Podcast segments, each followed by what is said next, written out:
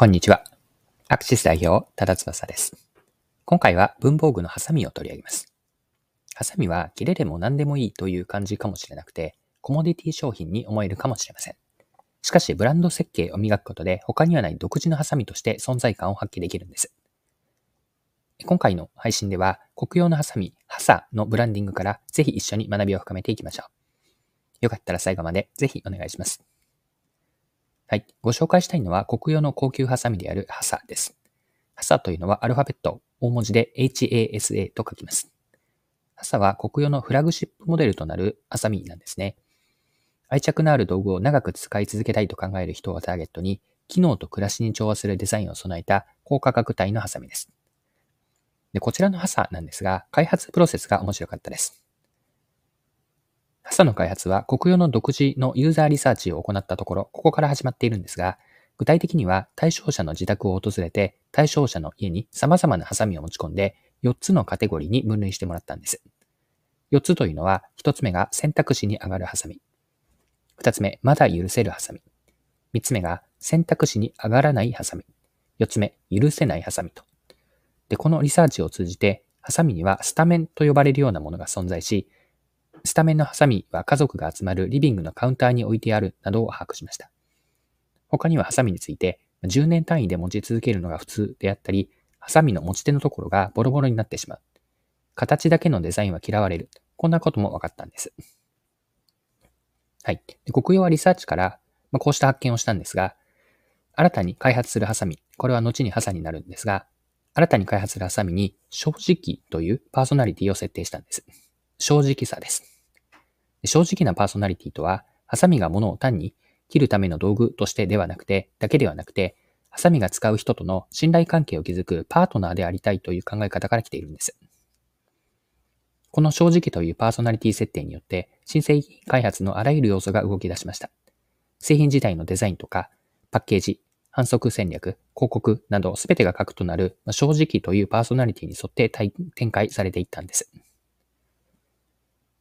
では、ここからはですね、国用のハサのこのハサミについて、ブランディングの観点から、ブランディングの観点から掘り下げていきましょう。先ほど見てきたように、ハサには正直さというパーソナリティが設定されたんですよね。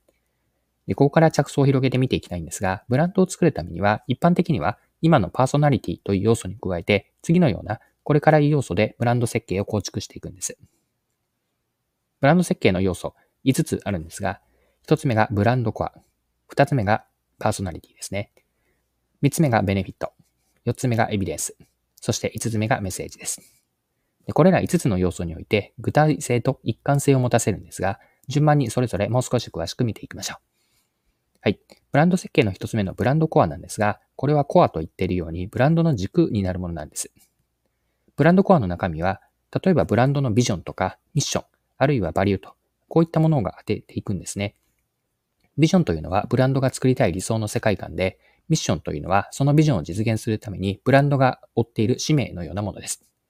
そしてバリューというのはブランドが大切にする価値観と。で、国用のハサのブランドコアを考えてみると、高いハサミの性能を持ちつつ、暮らしに調和するデザイン性を備えて、ハサが人々から愛着のある道具として長く続けてもらえる存在になる。これを目指しているというのがハサのブランドコアになるでしょう。はい。で、パーソナリティなんですが、パーソナリティというのは、ブランドを人に見立てた時の人格とか性格になります。お客さんであったり、まあ、生活者から自分たちの商品またはサービスに対して人に見立てた時にどんな性格を持っていると見られたいか、どんなイメージのような人があるか、これがパーソナリティなんです。で、ハサに当てはめると、パーソナリティというのは正直でした。はい。続けて設計の3つ目ですね。見ていくんですが、ベネフィットです。ベネフィットというのは商品やサービスを使った時にお客さんが感じる便益、もうちょっと平たく言うと嬉しさとか、どういう良いことがあるのか、これが便益になります。で、ベネフィットのポイントというのはお客さんを主語にして捉えることにあるんですが、ベネフィットを分解するとですね、大きく2つになるんです。1つが機能的ベネフィット。もう1つが感情的ベネフィット。まあ、情緒的なベネフィットです。前者の機能的ベネフィットというのは、使いやすさなどの物理的な機能面での嬉しさです。それに対して情緒的、感情的ベネフィットというのは、商品やサービスを使った時のその心での感情的な嬉しさなんですね。ハサミは高級なハサミで、国用にとってのフラグシップモデルなんですが、切りやすさや使いやすさ、握りやすさなどの機能性に加えて、見た目のデザインからも他にはない感情的な価値も生まれることでしょう。はい。続けて4つ目なんですが、エビデンスです。エビデンスというのは日本語で訳すと証拠になるんですが、あの、3つ目のエビデンスと、あ、えっ、ー、と、3つ目のエえー、ごめんなさい。3つ目のベネフィットを実現するための要因。これがエビデンスなんです。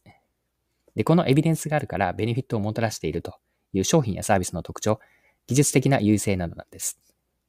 でマーケティングでは reason to believe と、こんな表現あったりするんですが、ベネフィットにつながる自分たちが持っている選ばれるための強みの源泉、源になっているもの、これがエビデンスのニュアンスです。国用に当てはめれば、国用は長年のハサミの開発で培ってきた技術であったり、ノウハウをハサの開発に注ぎ込んでいます。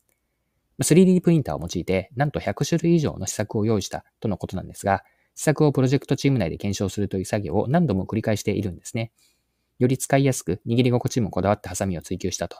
このあたりがエビデンスと見ることに、見ることができるでしょう。はい。5つ目、最後の要素ですが、メッセージです。で以上のここまで見てきたブランド設計の4つ、もう一度順番に言うと、ブランドコア、パーソナリティ、ベネフィット、そしてエビデンスと、これら4つがあったんですが、この4つをまとめて相手に伝えるというのが最後のブランドメッセージ。5つ目の設計要素です。でハサで強調しているのは、長く使うために切り心地を正直に追求したハサミと。こんなメッセージを打ち出しているんですね。メッセージの中にも正直というこのワードが入っていて、メッセージ自体も実直で表実直で正直さが現れた表現になっているんです。はい。でブランド設計はお客さんが商品に対する深い感情とか信頼を築く、いわば土台の基盤のようなものになるんですね。ブランド設計があることで、単なる機能性とか価格への魅力だけではなくて、ブランド自体が持つストーリーとか、まあ、哲学、こうしたものにお客さんから共感してもらえる土台となるんです。ブランド設計はお客さんが他ではなくその商品を選ぶ理由、これを生んでいくと。これが今回学びの、一般化した学びのメッセージになるかなと思います。はい。そろそろクロージングです。今回は国用のハサミ、ハサを取り上げて学べること、ブランディングの観点ですね、見てきました。最後に学びのポイントを振り返ってまとめておきましょう。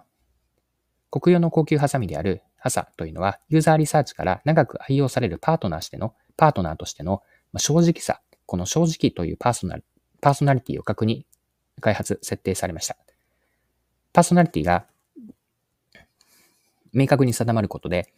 目指す方向性がこうピタッと決まって、使い心地であったり、まデザインが調和したフラグシップモデルとなるようなハサミが出来上がったんです。ここまで見てきたハサのブランディングには、ブランド設計の5つの要素において、具体性と一貫性が両方あるんですね。